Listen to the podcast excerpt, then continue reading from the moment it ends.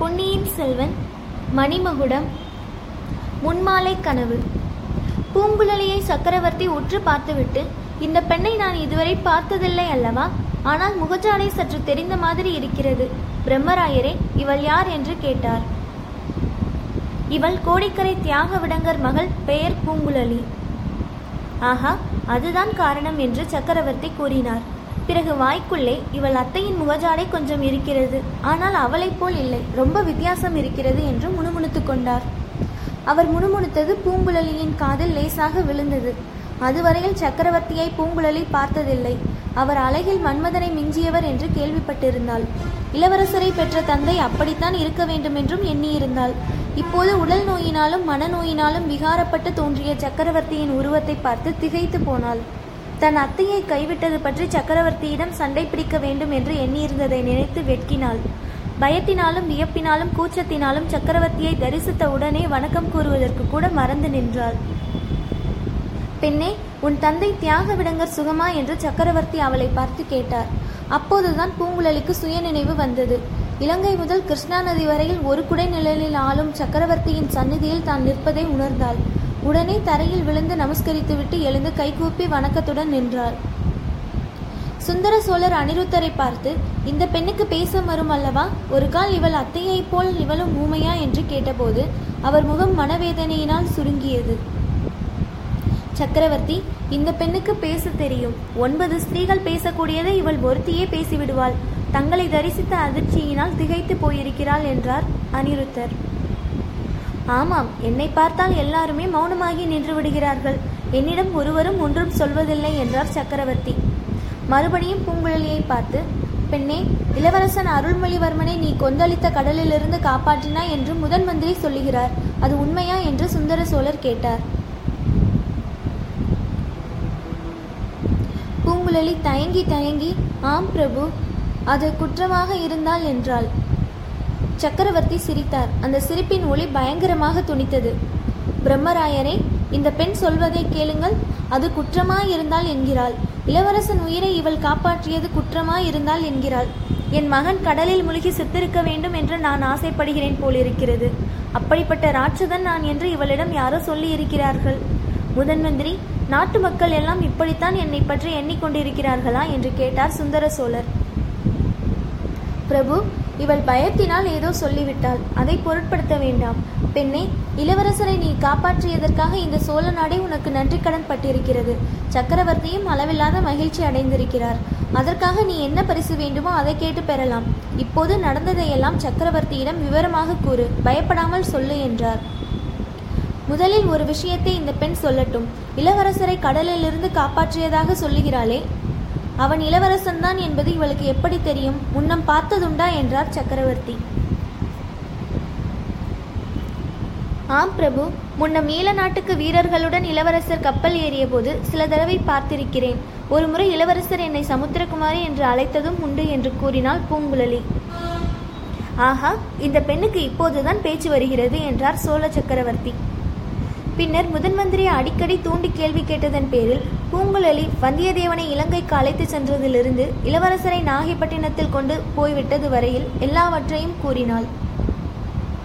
ஆனால் அனிருத்தர் எச்சரிக்கை செய்திருந்தபடியால் மந்தாகினியை பற்றி மட்டும் ஒன்றும் சொல்லவில்லை. எல்லாம் கேட்ட பின்னர் சக்கரவர்த்தி பெண்ணே சோழகுலத்துக்கு இணையில்லாத உதவி செய்திருக்கிறாய். அதற்கு ஈடாக உனக்கு செய்யக்கூடியது ஒன்றுமில்லை. ஆனால் ஒன்று கேட்கிறேன் சொல். கோடிக்கரையில் இளவரசரை கரை சேர்ந்த பிறகு இங்கே ஏன் அழைத்து வரவில்லை? ஏன் நாகப்பட்டினத்துக்கு அழைத்து போனாய் என்றார். சுவாமி இளவரசர் கொடிய சுரத்தினால் நினைவு இழந்திருந்தார். நாகப்பட்டினம் புத்த விகாரத்தில் நல்ல வைத்தியர்கள் இருக்கிறார்கள் என்று அங்கே அழைத்து போனோம். பிக்ஷுக்கள் இளவரசரிடம் மிக்க பக்தி உள்ளவர்கள் என்பது எங்களுக்கு தெரியும். இளவரசரை அந்த நிலையில் ஓடத்தில் தான் ஏற்றி போகலாமே தவிர குதிரை மேலோ வண்டியிலோ ஏற்றி அனுப்ப முடிந்திராது. அச்சமயம் கோடிக்கரையில் பழுவேட்டரையர் இருந்தாரே அவரிடம் ஏன் தெரிவிக்கவில்லை? பூங்குழலி சற்று தயங்கிவிட்டு பின்னர் கம்பீரமான குரலில் சக்கரவர்த்தி பழுவேட்டரையர் இளவரசருக்கு விரோதி என்று நாடெல்லாம் அறிந்திருக்கிறது. அப்படி இருக்க இளவரசரை பழுவேட்டரையரிடம் ஒப்புவிக்க எவ்விதம் எனக்கு மனம் துணியும் என்றாள். ஆமாம் என் புதல்வர்களுக்கு பழுவேட்டரையர்கள் மட்டுமா விரோதி? நான் கூடத்தான் விரோதி. உலகம் அப்படித்தான் எண்ணிக்கொண்டிருக்கிறது. அது போகட்டும். முதன் மந்திரி நேற்று இங்கு அடித்த புயல் நாகப்பட்டினத்தில் இன்னும் கடுமையாக இருந்திருக்குமே. இளவரசனுக்கு மறுபடியும் ஏதேனும் தீங்கு நேரிடாமல் இருக்க வேண்டுமே என்று என் நெஞ்சம் துடிக்கிறது.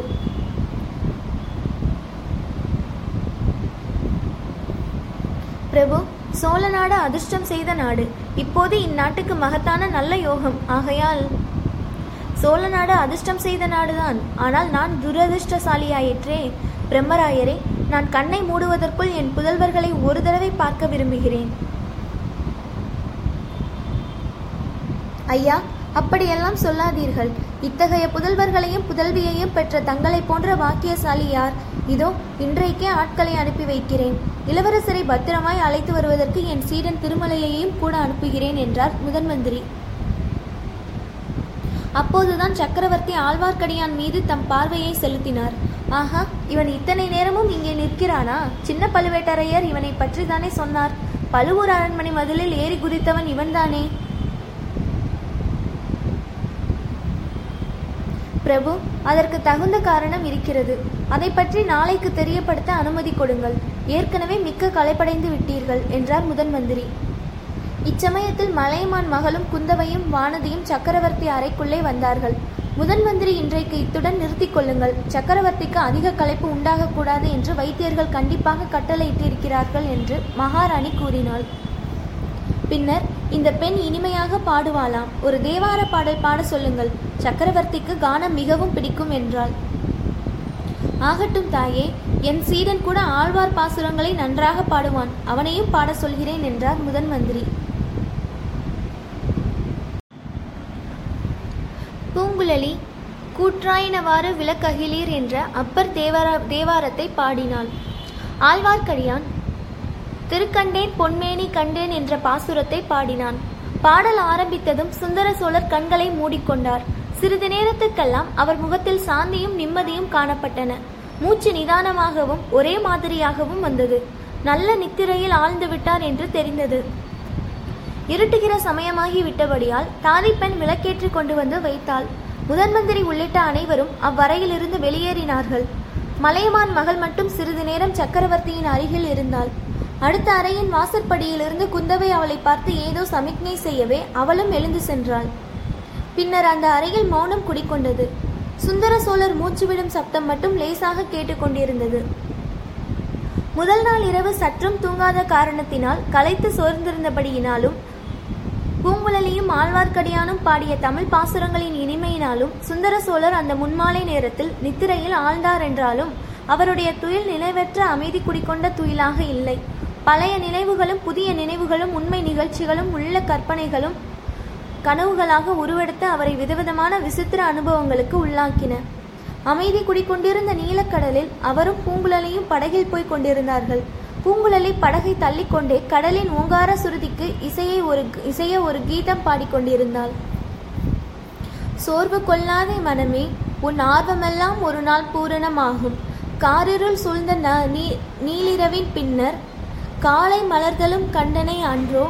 தாரணி உயிர்க்கும் தாமரை சிலிர்க்கும் அலிக்குலம் கழிக்கும் அருணனும் உதிப்பான். இந்த கீதத்தை கேட்டு சுந்தர சோழர் புலகாங்கிதம் அடைந்தார். அவருடைய உள்ளத்தில் குடிக்கொண்டிருந்த சோர்வு நீங்கி உற்சாகம் ததும்பியது. இன்னும் பாடு இன்னும் பாடும் என்று பூங்குழலியை தூண்டிக் கொண்டிருந்தார். ஆழ்கடலில் மிதந்து படகு படகு போய்க் கொண்டே இருந்தது. திடீரென்று இருள் சூழ்ந்தது. பெரும் காற்று அடிக்கத் தொடங்கியது. சற்று முன் அமைதியாக இருந்த கடலில் மலைமலையாக அலைகள் எழுந்து விழுந்தன. தொட்டில் ஆடுவது போல் சற்று முன்னால் ஆடிக்கொண்டிருந்த படகு இப்போது மேகமண்டலத்தை எட்டியும் அதல பாதாளத்தில் விழுந்தும் தத்தளித்தது. படகில் இருந்த பாய்மரங்களின் பாய்கள் சுக்குநூறாக கிழிந்து காற்றில் அடித்துக்கொண்டு போகப்பட்டன. ஆயினும் படகு மட்டும் கவிழாமல் எப்படியோ சமாளித்துக் கொண்டிருந்தது. அப்போதெல்லாம் பூங்குழலியின் படகு விடும் திறத்தை சுந்தர சோழ சக்கரவர்த்தி வியந்து மகிழ்ந்து கொண்டிருந்தார். காற்று வந்த வேகத்தைப் போலவே சட்டென்று நின்றது. கடலின் கொந்தளிப்பு வர வர குறைந்தது. மீண்டும் பழையபடி அமைதி ஏற்பட்டது. கீழ்த்திசையில் வான்முகட்டில் அருணோதயத்துக்கு அறிகுறி தென்பட்டது. சிறிது நேரத்துக்கெல்லாம் தங்க சூரியன் உதயமானான். கடலின் நீரும் பொன்வண்ணம் பெற்று தகதகா மயமாக திகழ்ந்தது. சற்று தூரத்தில் பசுமையான தென்னந்தோப்புகள் சூழ்ந்த தீவுகள் சில தென்பட்டன. அத்தீவுகளிலிருந்து புள்ளினங்கள் மதுர மதுரமான குரல்களில் இசைத்த கீதங்கள் எழுந்தன. ஈழ நாட்டின் கரையோரம் உள்ள தீவுகள் அவை என்பதை சுந்தர சோழர் உணர்ந்து கொண்டார். அவற்றில் ஒரு தீவிலேதான் முந்தை பிறவியில் அவர் மந்தாகினியை சந்தித்தார் என்பது நினைவு வந்தது. அந்த தீவின் பேரில் பார்வையை செலுத்திக் கொண்டே பூங்குழலி கடைசியில் என்னை சொர்க்கலோகத்துக்கே கொண்டு வந்து சேர்த்து விட்டாய் அல்லவா? உனக்கு நான் எவ்விதத்தில் நன்றி செலுத்தப் போகிறேன் என்றார். பூங்குழலி மறுமொழி சொல்லாததை கண்டு அவள் பக்கம் திரும்பி பார்த்தார். அப்படியே ஸ்தம்பிதமாகிவிட்டார். ஏனெனில் படகில் இன்னொரு பக்கத்தில் இருந்தவள் பூங்குழலி இல்லை. அவள் மந்தாகினி. முப்பது ஆண்டுகளுக்கு முன்னர் எப்படி இருந்தாலோ அப்படியே இன்றும் இருந்தாள். சில நிமிஷ நேரம் திகைத்திருந்து விட்டு மந்தாகினி நீதானா? உண்மையாக நீதானா? பூங்குழலி மாதிரி மாற்றுருவம் கொண்டு என்னை அழைத்து வந்தவள் நீதானா? என்றார். தாம் பேசுவது அவளுக்கு காது கேளாது என்பது நினைவு வந்தது. ஆயினும் உதடுகளின் அசைவிலிருந்து அவர் சொல்வது இன்னதென்பதை அறிந்து கொண்டவள் போல மந்தாகினி புன்னகை புரிவதைக் கண்டார். அவள் அருகில் நெருங்கி செல்வதற்காக எழுந்து செல்ல முயன்றார். ஆனால் அவரால் எழுந்திருக்க முடியவில்லை. தம் கால்கள் பயனற்று போயின என்பது நினைவு வந்தது. மந்தாகினி நான் நோயாளியாய் போய்விட்டேன். உன்னிடம் என்னால் வர முடியவில்லை. நீதான் என் அருகில் வர வேண்டும். இதோ பார் மந்தாகினி இனி ஒரு தடவை மூன்று உலகத்துக்கும் சக்கரவர்த்தியாக முடிசூட்டுவதா என்னை யாரேனும் அழைத்தாலும் நான் உன்னை விட்டு போக மாட்டேன். இந்த ஈழ நாட்டுக்கு அருகிலுள்ள தீவுகளுக்கு நாம் போக வேண்டாம். இங்கே யாராவது வந்து கொண்டே இருப்பார்கள். படகை நடுக்கடலில் விடு. வெகு தூரம் தொலைதூரம் ஏழு கடல்களையும் தாண்டி சென்ற அப்பால் உள்ள தீவாந்தரத்துக்கு நாம் போய்விடுவோம் என்றார் சுந்தர சோழர். அவர் கூறியதையெல்லாம் தெரிந்து கொண்டவள் போல் மந்தாகினி புன்னகை புரிந்தாள். காவேரி நதியில் ராஜஹம்சத்தை போல் அலங்கரித்த சிங்கார படகில் சுந்தர சோழ சக்கரவர்த்தியும் அவருடைய பட்டத்து ராணியும் குழந்தைகளும் உல்லாச பிரயாணம் செய்து கொண்டிருந்தார்கள். காண வித்தையில் தேர்ந்தவர்கள் பாடிக்கொண்டிருந்தார்கள். சுந்தர சோழர் காண இன்பத்தில் மெய்மறந்து கண்களை மூடிக்கொண்டிருந்தார்.